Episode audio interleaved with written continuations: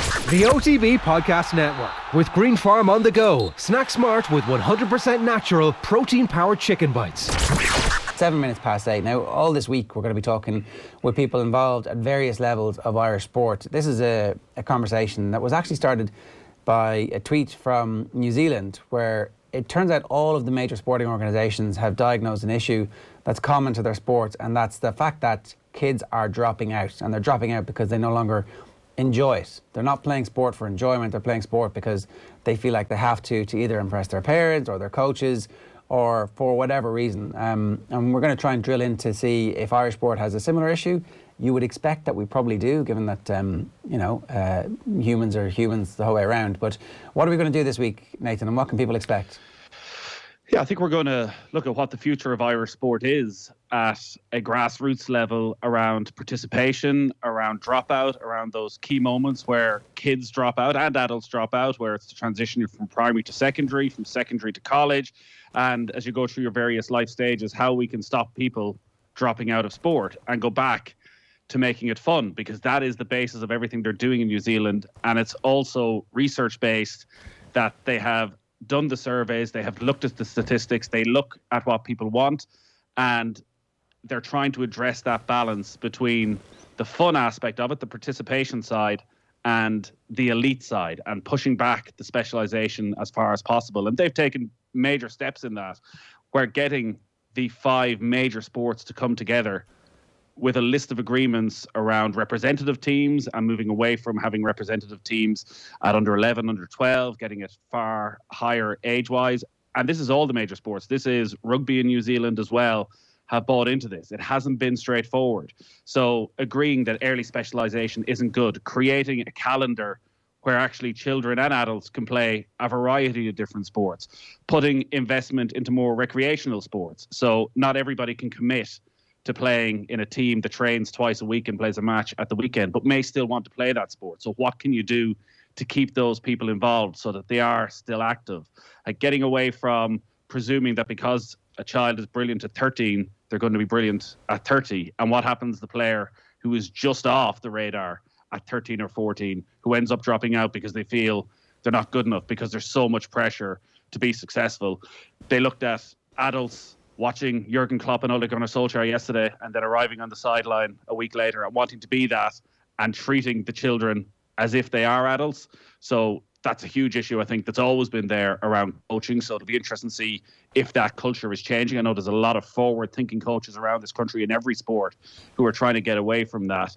And looking at issues like burnout and if you are to have players playing a number of sports, and we are in a position in this country where we have a lot of successful sports across Gaelic games, soccer and rugby, where kids are involved in the main sports, but then a lot of small as well. How they're given the opportunity to go and have the time to play in all of those. So I think there's a lot in it. As I said, there's a lot of people who have thought deeply about this and getting that balance then as to how we still create the elite athletes, how we still create those who can go on in time to come to Olympic Games, giving them what they need, the resources they need, yeah. but figuring out when they need to start getting those, that it doesn't have a detrimental effect on a huge swathe of society. Yeah, so it's a long form conversation. We're going to be having it all week, and I'm delighted to kick it off this morning with uh, Jason Sherlock and Pat Daly. Gents, you're both very welcome to the show. Thanks a million for joining us. Uh, Pat, I might start with you. Um, there's, there's a, obviously a big, wide conversation to be had, and it's clear that New Zealand are leading the way. Before I get to that aspect of it, I did want to just talk about the elephant in the room, and that's the short term and then the medium term impact that we're going to see from the pandemic because a bunch of kids won't have played any sport essentially for the best part of a year, maybe 18 months by the time we all get vaccinated. So that's going to have a knock on impact too, I presume. Yeah, I think it is. There's no doubt about that. It's going to have impact uh, across a number of different frontiers, but I think predominantly in a socialisation context there, you know, the, the New Zealand people are highlighting the uh, fun aspect, but I, also, I also believe the friendship aspect is huge. Uh, and I think there's, there's going to be a knockback there. Ironically, what I've seen on foot of the pandemic, I live here in Meath in Ratoath, is uh, an incredible increase in the number of people out exercising. Uh, I live in the lane, and uh, at times at the weekend, it's a bit like O'Connell Street. I've never seen anything like it. So ironically, there has been some benefit in that in that regard. I think there's an increased awareness and understanding of the importance of exercise and it's in this in that context I think that sport needs to recast itself and look at itself. I think that that's a really good point. And we saw that the stats from the ESRI were off the charts for the number of people who were actually out exercising in the middle of last summer. That the annual sports monitor that comes out. So it'll be really interesting to see if, if people kept that up. But that's a really interesting kind of. Um, piece of, of information to bear in mind when you see what New Zealand are doing. They're trying to get more people back to doing just recreational sport. When you saw New Zealand's initiative and, and the big sports coming together, Pat, what did you think? Yeah, I think, look, if it comes from New Zealand, it must be right. Uh, ironically, it's the kind of thing that we've been trying to do here uh, for a number of different years. We started with the Go Games, and they were introduced so that every kid got a go up to under 11 for the entire game, so that there wasn't any substitutes. And there was huge opposition to that because the culture is very much keep the best, forget the rest, and win at all cost. That permeates its way down from the, the type of thing that you were talking about, Jurgen Klopp. That's coming from the inter-county game. But with the Go Games, what we were trying to do was put the person at the centre of the process. And there was some research from Munster recently where they conducted a review of their work on the ground there. And the two foremost requirements for parents in terms of their children were well-being and personal development. So we have to get back to putting the person at the center of the process and putting well-being at the epicenter of things. So if we're not contributing to the person's well-being, we have to question what we're at. Jason, one of the key terms they use from the studies in New Zealand is balance is better. And looking at underage players, when you were coming through, you were obviously an incredibly talented young sports person across a number of different sports how did you get the balance right that you were able to continue all three, or were there periods actually where you felt a real pressure to focus on one? Um, no, I think starting out as all young boy and girl, I had dreams. I had loads of dreams. They emanated from the TV, looking at sport. They emanated from my uncles bringing me down to Croke Park, and I think that's where it starts in terms of building up that kind of love and graph for for certain sports. So, so, so from my point of view, that's what influenced me, and it, it influenced a lot of the dreams that I had. I think in terms of this conversation, when I look back, when I was 10, 11, 12 I was very small. I, like I, I played sport, but not. Um, I wasn't kind of trained to an inch of my life or anything like that. So definitely, I I, th- I always believe that any young boy or girl can achieve in whatever they want to at that age with the right kind of, I suppose, intrinsic motivation, which is I think the first and foremost. I think sporting organisations at that age, it's about winning the hearts and minds of these young boys and girls to show them and demonstrate that this is a really cool cool thing to do and will be really helpful for your life. I think then secondly is that as you mentioned there, when it comes to talented kids, like talented kids will will select themselves, you know, and I think this is some of the challenge that this debate uh, leads and, and, and Pat alluded to it there about being the best and forgetting the rest. I think all you can do at that age is provide a format in terms of that participation side, in terms of preparing and, and providing the, the skills and the development for young boys and girls. And after that, it's up to young boys and girls then individually to say, well, I want to be the best at something. And then they can work out when they need to focus. When it, when it came to me, I, I played a lot of sports up until my kind of late teens. And it was only at that stage where I felt, well, really to give myself a, a, an opportunity, I probably need to kind of narrow down. But again, at the level you're talking about, at the level New Zealand are talking about, and I think it's a great parallel because we're very similar in terms of what sport means to us as a country and size, etc. Like I think um, it, I think participation at a young age is the first uh, first port of call, and it will be interesting, and it is interesting is to see if there is any opportunity to collaborate from a sporting organisation to, to organizations to help that. Yeah, I think Pat, you talked about the the uh, resistance that you faced. Essentially, I think New Zealand are trying to um, like get a bunch of different sports organisations to collaborate, as Jason says, to a much higher level. So, like you know, it's not just the under 10s and under 11s. It's, it's like trying to just keep people active through those teen years when they tend to drop out. I can imagine that's going to be um, culturally difficult in in our country, where everybody has naturally enough staked out their territory over the last century and a half. Yeah, well, I think it's interesting that Sport New Zealand seems to be leading the way, and, and maybe Sport Ireland can do something comparable in this country. And at the centre of that, I think, is to differentiate between the child up to the end of primary school, the youth and the adult are play to learn, learn to perform, and then you perform to your potential. And one of the biggest challenges uh, we've encountered in this space with the Go games, and we also have super games at youth level, and they're proving very popular. They're kind of walk up games, recreational games, and they're competitive. Everything is competitive. Even backyard games are competitive. But the important thing is that they're developmental. The emphasis is not on winning. And that's the type of thing that drives the intrinsic motivation that Jason is talking about. The person wants to be the best that they can be. So if we can get a model that embraces the child and the youth, and in my opinion, everything to 17 should be developmental.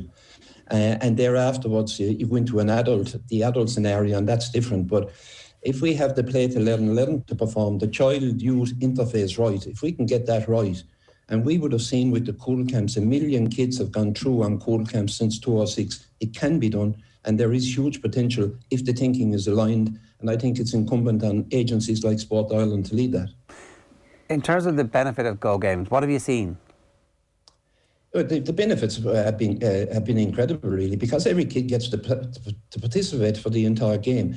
Uh, like we had um, Colin O'Connor at the coaching conference uh, a couple of years ago, and he he was the soul of sport, and he was absolutely wonderful. He said, if you deny a kid the opportunity to play, you deny them the opportunity to live in their imagination. And if you can't live in your imagination, and Jayo referred to that when he was down in Croke Park, when he was watching the games on television, that's where it all emanates from. But if the opportunity to play is, is denied the person, that won't happen, and innovation and uh, intrinsic motivation and things like that dissipate down the line. So it's all about produce, providing those participation pathways, and the game is central because that's what kids want to do.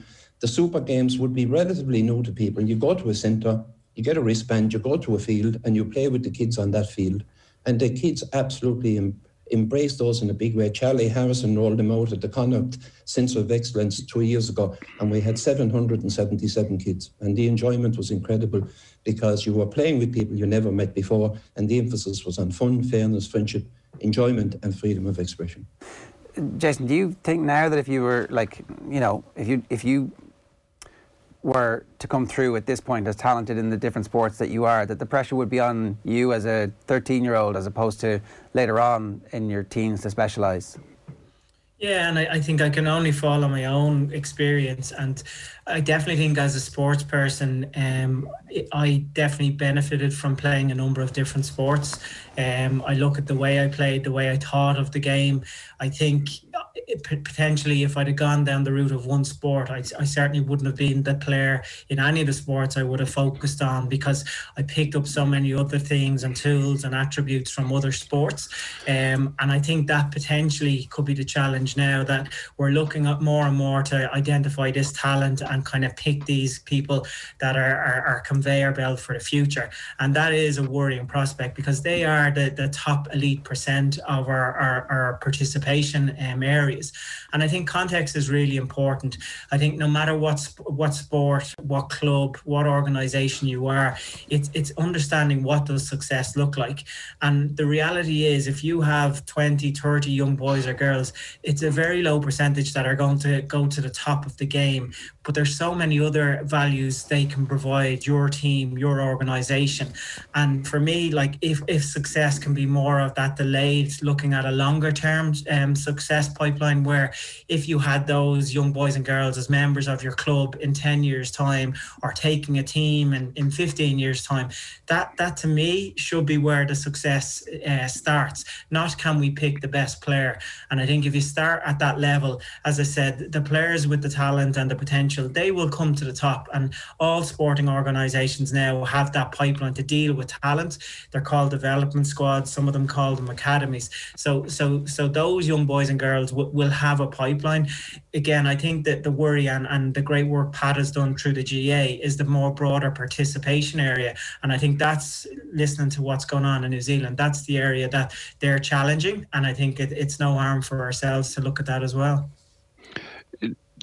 The latest research in New Zealand, we, we do keep going back to New Zealand, but they've had a very different COVID experience to us in Ireland, Pat. But they have looked at the three, four month gap of no sport and there's been an increase in children an increase in adults but the teenage years they found a big drop off even over the space of the covid break in terms of making sure that that doesn't happen here and that players stay involved, how big a commitment should players be expecting to make when in those teenage years to a, say, for example, a, a GAA club? If you want to be in, do you have to expect to be, have to train twice a week and play at the weekend, or are we expecting too much from teenagers? Yeah, look, it, I, I think there's there's probably a, a, number of different angles to this. Young people today, because of examination systems, which haven't moved with the times either, are subjected to increased pressures to perform well in exams and point races and all that kind of thing. But I believe it's all about providing them opportunities uh, with opportunities to play games. You can have you can you can have uh, the the super games, as I say, where they're guaranteed to get a game every week and they know they're going to get a game. That's not always the case. Uh, the, the dropout begins to happen at start 13, 14, 15, 16. And that's where the big numbers begin to hemorrhage from there on to 20. So I think what needs to be done is you provide participation pathways for the children, or uh, for the participants, and we just get away with this preoccupation uh, from winning.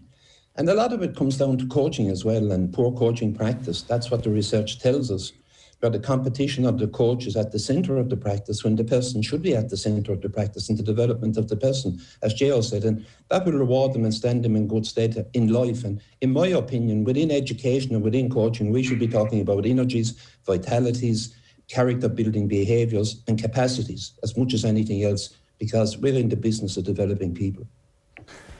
That's a it's a, like a big, broad cultural shift, I think, for all sports, Pat, isn't it? That the, you know, we, we we in the media have built up the obsession with the managers all the way back to Shankly and Micko and whatever sport you want. There's always these iconic managers, and everybody comes along and thinks, right, we must ape that from the the school team to the the underage team in, in all sports, and the cultural yeah, shift is a big yeah, one that's what's happening. The, the, the culture is permeating its way down from what they see, and that's understandable. But at the end of the day, I think it's incumbent on people in education to ensure that coaches have a good understanding of what they're doing, and they're trying to develop a person.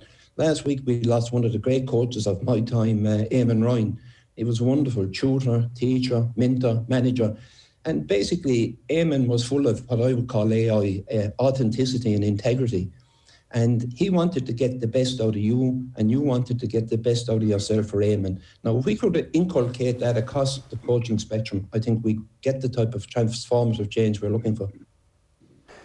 Jason, listening to anybody talk about um, Jim Gavin, uh, that seems like it was at the centre of, of him getting great performances out of individuals as well. And I, I wonder, like, your experience as somebody who grew up with basketball coaching and a bit of football coaching, soccer coaching, like is that something that you've drawn on the, the ability to kind of see that there isn't just one single way of doing business when it comes to being a GAA coach, for example?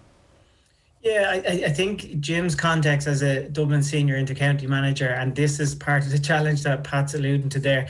That's not necessarily a good copy and paste for a young aspiring coach out there with an under 14 team.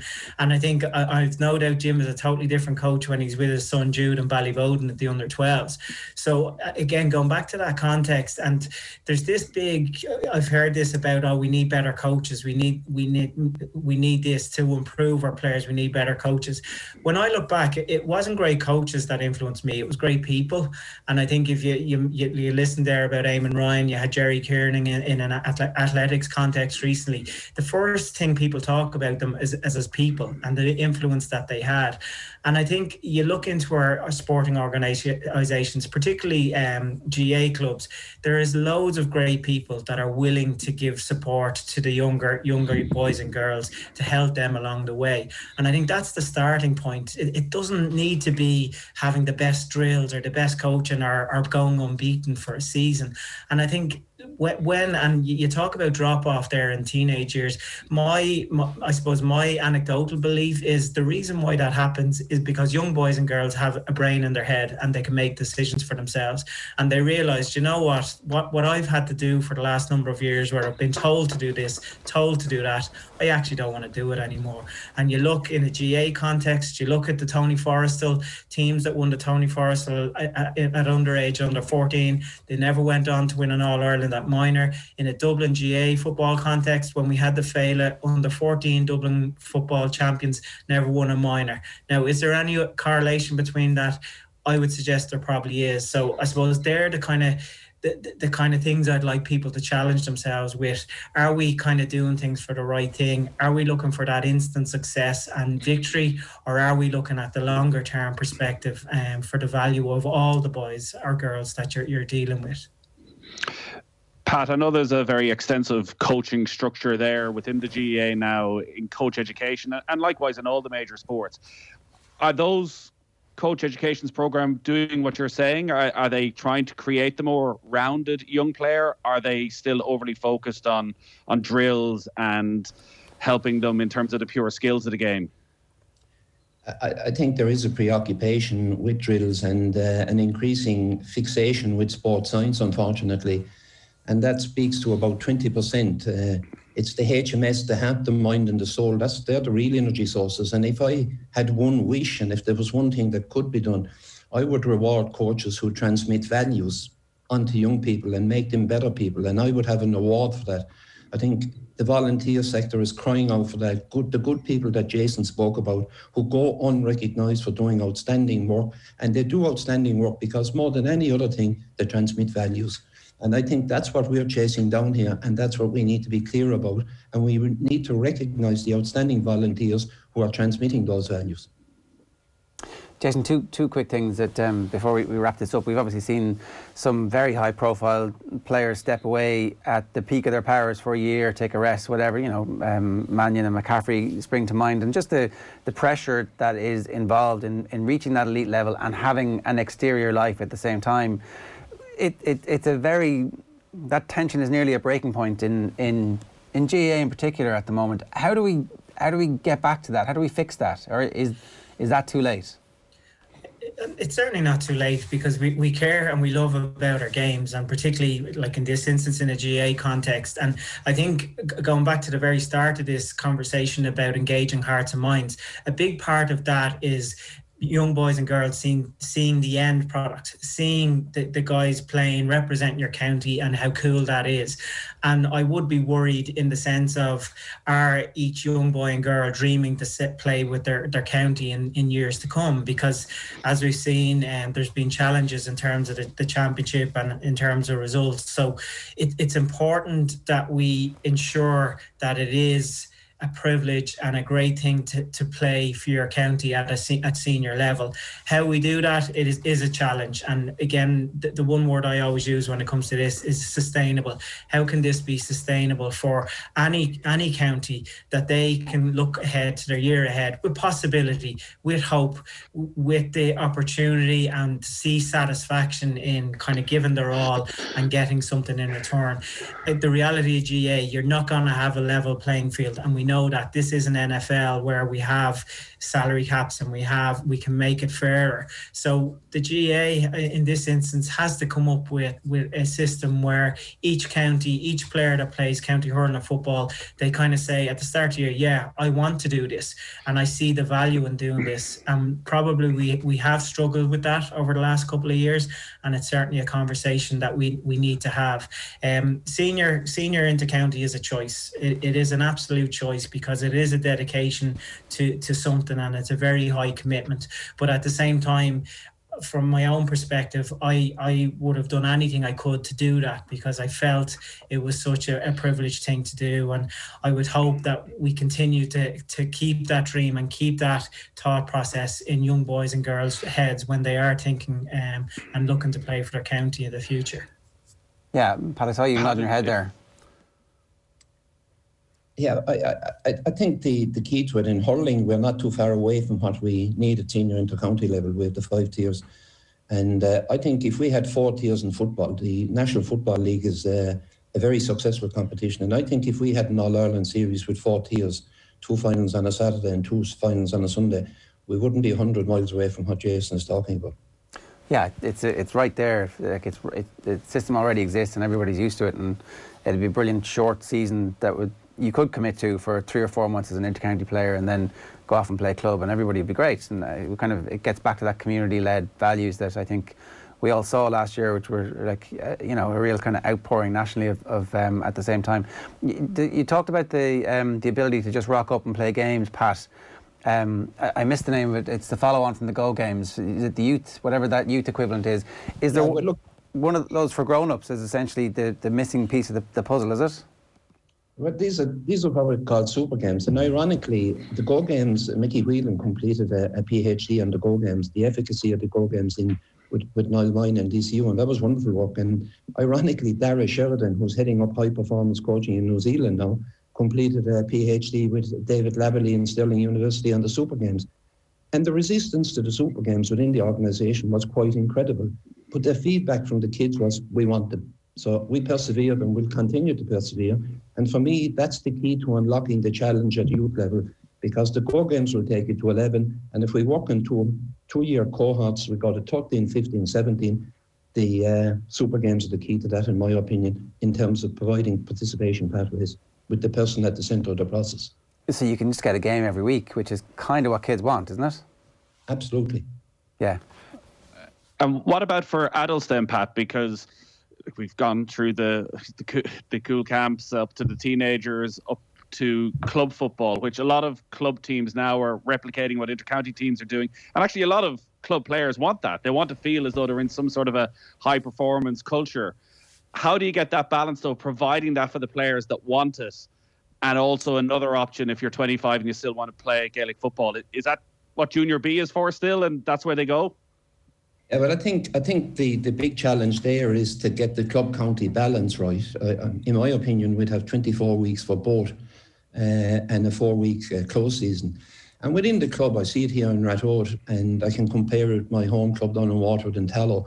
Like we could potentially have three or four adult teams, but they might struggle to have one down at, down in Tallow because of the population basis. And generally on the third and fourth team, guys, they just want to play and have a bit of fun. They don't want to overly commit to training. Uh, and as you say, with the first team, it tends to be competitive, particularly if you're playing the senior the senior club stuff. But I think the key to this is getting the balance, having season, and being able to tell people there's the program of games. That's how we go about it. This is the philosophy that underpins it. And I was reading some article about Alex Ferguson yesterday, and he having a philosophy or not having a philosophy. But I think that's it's it's a highbrow enough word, but that's what it comes back to. I think just being clear about what it is we're trying to do. That's uh, really fascinating stuff this morning. Thanks a million to both of you for being so generous with your time. It's uh, an important conversation, and we're just kicking it off here. So, my thanks to Pat Daly and Jason Sherlock for being with us this morning. Cheers, lads. All the best. Cheers. It's uh, 8:34 here. Um, we are going to follow this up across the rest of the week, so uh, we'll we'll put all the content together, so you can find it pretty easily on OTBSports.com and on the app as well. And um, yeah, look, I, I just think Nathan, this is a conversation we need to have. Yeah, and I think Pat Daly uh, has always been a real thought leader in this in terms of balance in a sport that is just driven towards elitism more and more in recent times. That unless you're willing to make this savage commitment, there may not be a place for you in this organization. And they're trying to roll that back. And it is very difficult at all levels because everyone wants to be Jim Gavin. But Jason Sherlock touched on it. Jim Gavin, he's gone back to his club. Jim Gavin is not treating the Ballyboden under 12s the way he does the Dublin senior football team. In fact, what makes him such a brilliant coach is he recognizes the needs of a 12 year old are obviously very different to the needs of a senior intercounty footballer. And it's trying to get that across to the adults who are going out week in, week out, and who are who are the people who are there coaching on the ground. And I think the different sports, as we'll see during the week, have have different issues and different needs across elitism we'll get on to soccer and the underage leagues and summer soccer against winter soccer and the various debates that go into that and participation and the funding issues around soccer, rugby, all these sports facilities. I'm sure we'll get into as well. What's there for away from the three, four main sports in this country, where actually the vast majority of people just want to rock up and play a game of squash or play a game of tennis, and are the opportunities there for them? Yeah. Okay. Well, we'll try and answer as many of those questions over the next week and at least again open the debate. Uh, if you if you've got an opinion about any of that stuff that you want to get involved in, you can email am at offtheball.com or you can always uh, text us 0879 180 180 is the number. The OTB Podcast Network with Green Farm on the go. Snack smart with 100% natural protein powered chicken bites.